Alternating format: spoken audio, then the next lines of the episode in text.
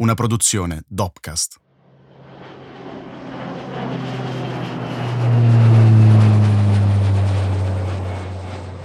Il Boeing 737 delle 610 per Amsterdam.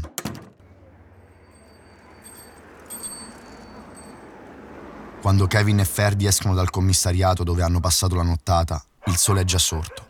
Sono stati fregati.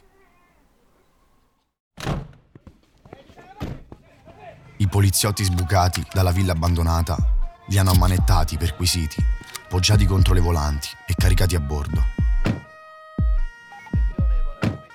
Non era servito a un cazzo essere i re del paese, quelli che corcano di botte i figli di papà, temuti e rispettati per chilometri.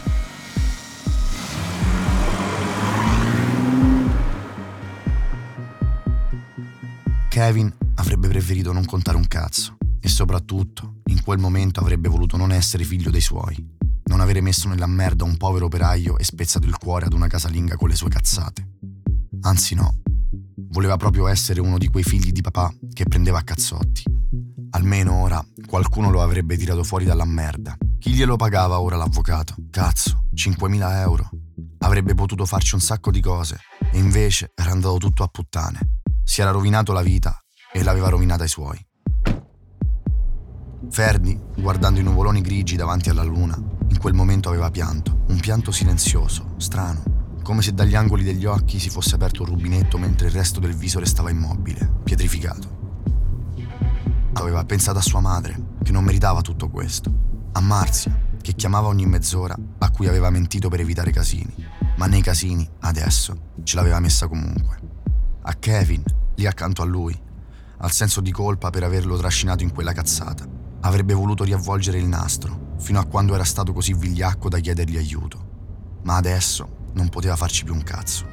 Erano tutti e due nella merda per colpa sua. Avevano lanciato la monetina, avevano sfidato la sorte ed era andata male. Molto male. Il paese di mezzo, 3.000 abitanti scarsi, una manciata di case strette tra l'aeroporto e il mare, dove non succede mai un cazzo e dove le giornate scorrono tutte uguali, tra le corse sui booster, le canne in piazzetta e qualche rissa. Ma dopo quell'estate tutto cambia, perché la voglia di prendersi ciò che si è abituato a sognare qui rende pronti a tutto e diventare una monetina nelle mani del destino è un attimo. E allora testa, porti a casa la pelle, croce, nulla sarà più come prima. Sono Antonio e questa è anche la mia storia. Gli agenti si aspettavano qualcun altro e non due ragazzini poco più che adolescenti. Arrivati al commissariato, accasciato su un tavolo di formica con la faccia tra le mani, Ferdi aveva ripetuto come un automa tra le lacrime che il suo amico non c'entrava nulla, che lo aveva coinvolto lui. Kevin, chiuso in un'altra stanza, era riuscito ad intercettare qualche frase e aveva capito che questa sorpresa non era piaciuta al procuratore. Era un pezzo che stavano dietro a certi tizi al giro di armi. Non certo roba per semplici rapine, ma armi da combattimento, d'assalto. Forse destinate a milizie terroristiche o cose simili. Nulla in cui potessero realmente essere implicati quei due idioti scappati di casa, che avrebbero fatto bene a collaborare senza fare i coglioni, se non volevano restare in cella per un bel po'. Avevano abbastanza per trattenerli, fragranza di reato con armi di dubbia provenienza e altre possibili accuse. Ma anche volendo, Kevin non avrebbe saputo cosa raccontargli. Lui non sapeva davvero un cazzo di quella storia. Non sentiva più lo spazio intorno a sé, le forme, i colori. Deve essere questa la sensazione quando ti dicono accecato dalla paura. L'ispettore aveva riepilogato ad entrambi la situazione, gentile e pacato. Se facevano i bravi, non avevano nulla di cui preoccuparsi. Lo sapevano che non avevano la più pallida idea di chi ci fosse sopra, di chi li aveva inculati. Ora lo sapevano anche loro che quella era gente che non si faceva scrupoli a mandare bevuti due come loro, o qualche altro coglione inconsapevole. Dovevano solo usare la testa e non fare cazzate, che da quelle parti non erano apprezzate. Dovevano riflettere attentamente se gli conveniva salvare il proprio culo o salvarlo a qualcun altro e rovinarsi la vita. Per questo li lasciavano uscire di lì sulle loro gambe, con qualche livido, ma erano caduti dal motorino, no? Quindi ora se ne tornavano a casa come se niente fosse. Ci avrebbero pensato loro a farsi vivi, Tanto sapevano dove trovarli.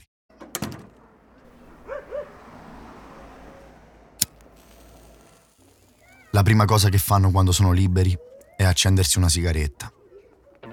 Kevin è il primo a rompere il silenzio, preoccupato che l'amico stia per crollare. Poteva andare peggio. Potevano trattenerli. Potevano chiamare casa, svegliare quei poveracci in piena notte. Per fortuna quelli lo hanno capito che non sanno un cazzo. Ferdi è chiuso nella sua prigione mentale, si è già condannato. Ha tirato dentro una delle persone a cui vuole più bene. Che cazzo di uomo è? Kevin cerca di farlo uscire dal loop, di farlo ridere. Sono acciaccati e indolenziti, ma cazzo se poteva andare peggio. Magari con questa storia ci rimedia anche qualche scopata. Alle donne piacciono i malviventi, ma l'altro non ride. Non è finita qua, se lo sente, e qualcuno gli deve parecchie spiegazioni.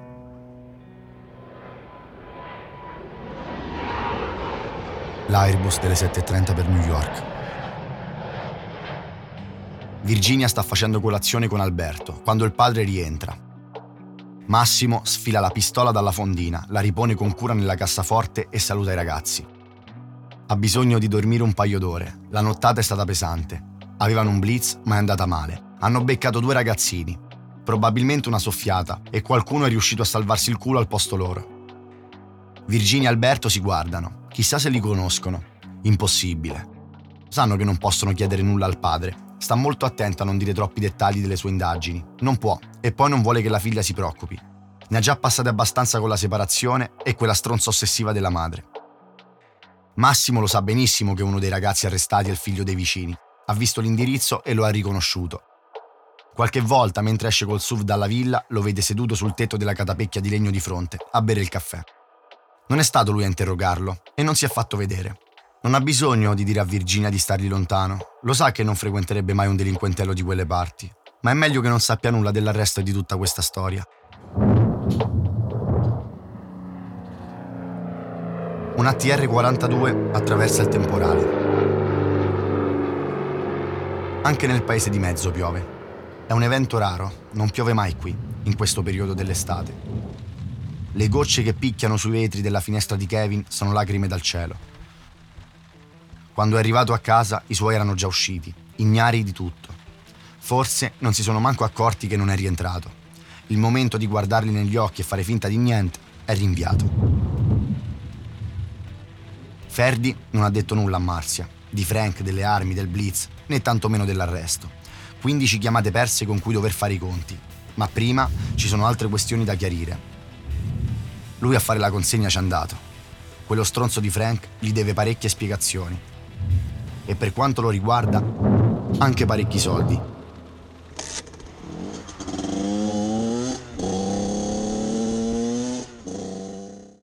Dopo aver scavalcato la recinzione e sfondato la porta, trova Frank ancora mezzo addormentato e stordito.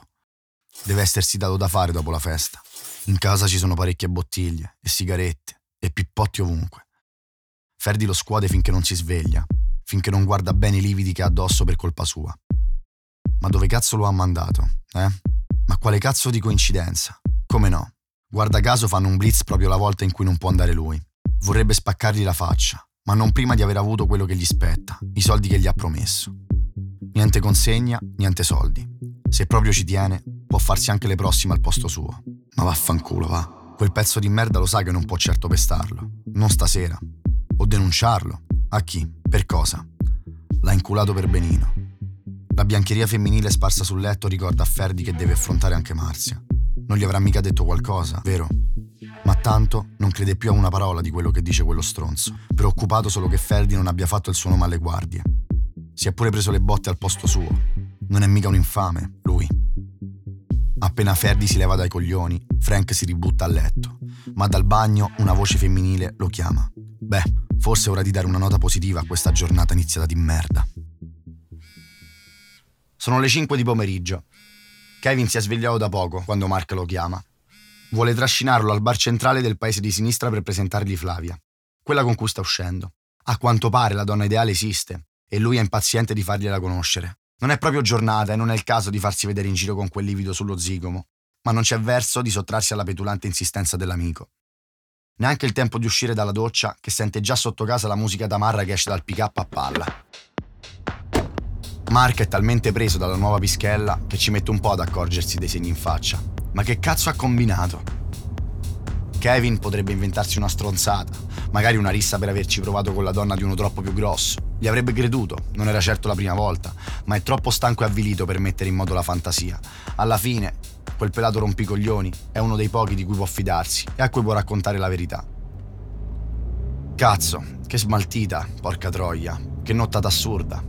Già, se ripensa a quanto si è cagato addosso, forse gli passa persino la voglia di bere.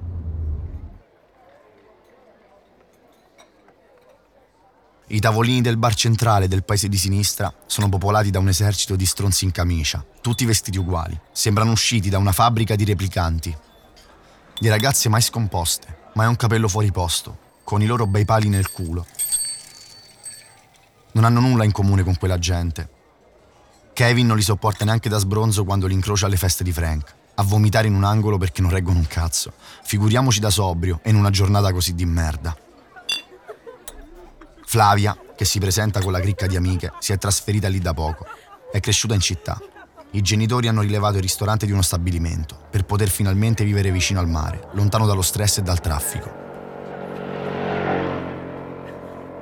Anche la madre aiuta in cucina, ma la fissa del paese di sinistra è del padre, ex parlamentare in pensione, che da ragazzo passava qui le estati. Per chi è nato e cresciuto da queste parti, è quasi inconcepibile che qualcuno possa scegliere di venirci a vivere ma per Mark è stata la cosa migliore che potessero fare. Flavia è tosta, intraprendente, non ha tempo per la noia e le droghe.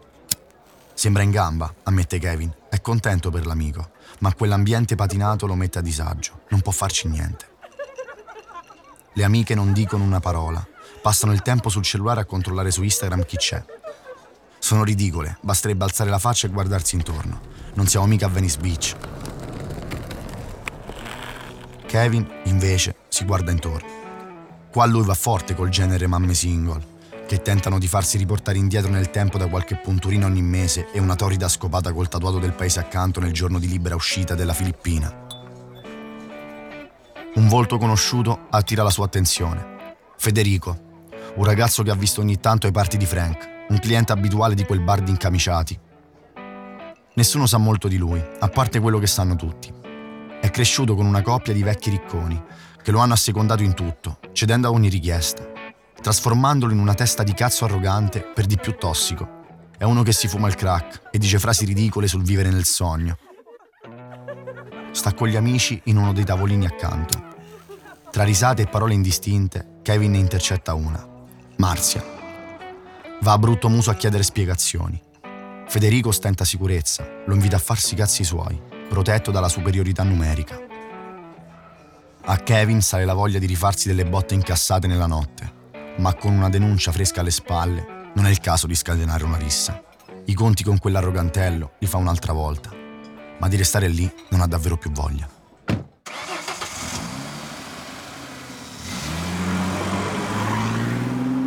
Mentre tornano verso il paese di mezzo, Kevin avvisa l'amico. Non sa di che parlassero, ma c'è di mezzo Marzia, sono ore che Ferdi prova a chiamarla, non risponde. Adesso ci pensa lui a far parlare quella testa di cazzo di Federico. Sta facendo buio, mentre Ferdi si attacca al campanello del cancello, con la birra in mano, carico a pallettoni. Camicia sbottonata, bermuda infradito. Federico gli apre sudato, le pupille ridotte due capocchie di spillo, nonostante il buio. Ferdi lo riempie di domande. Vuole sapere perché hanno nominato Marzia, perché ridevano, che cazzo è successo alla festa in spiaggia. È incazzato, la vena sul collo pulsa al ritmo delle sue urla. Non gliene frega un cazzo se qualche vicino chiama la polizia. Non se ne va finché non ha una risposta. Cosa cazzo è successo a quella festa di merda? Federico balbetta, non sa niente. Non è a lui che deve chiedere spiegazioni. Non sono affari suoi. Ferdi si calma un attimo, smette di urlare, sembra che stia per mollare, ma accoglie un mezzo sorriso spavaldo sulla faccia di quell'idiota. Senza neanche rendersene conto, ha già reagito, gli ha spaccato la bottiglia in testa. Dal taglio quella del sangue che scende fino allo zigomo. Federico si tocca e si guarda la mano. Le ha solo dato un passaggio. Un passaggio. Sì, dopo la festa, si è fatta lasciare a casa di Frank. Non è colui che deve prendersela. Era strafatta. Voleva rimediare due botte di coca in più. L'ha lasciata lì e se n'è andato. E tu hai appena fatto una gran cazzata, amico mio. Amore di mezzo, il podcast di Junior Kelly. Una produzione Dopcast.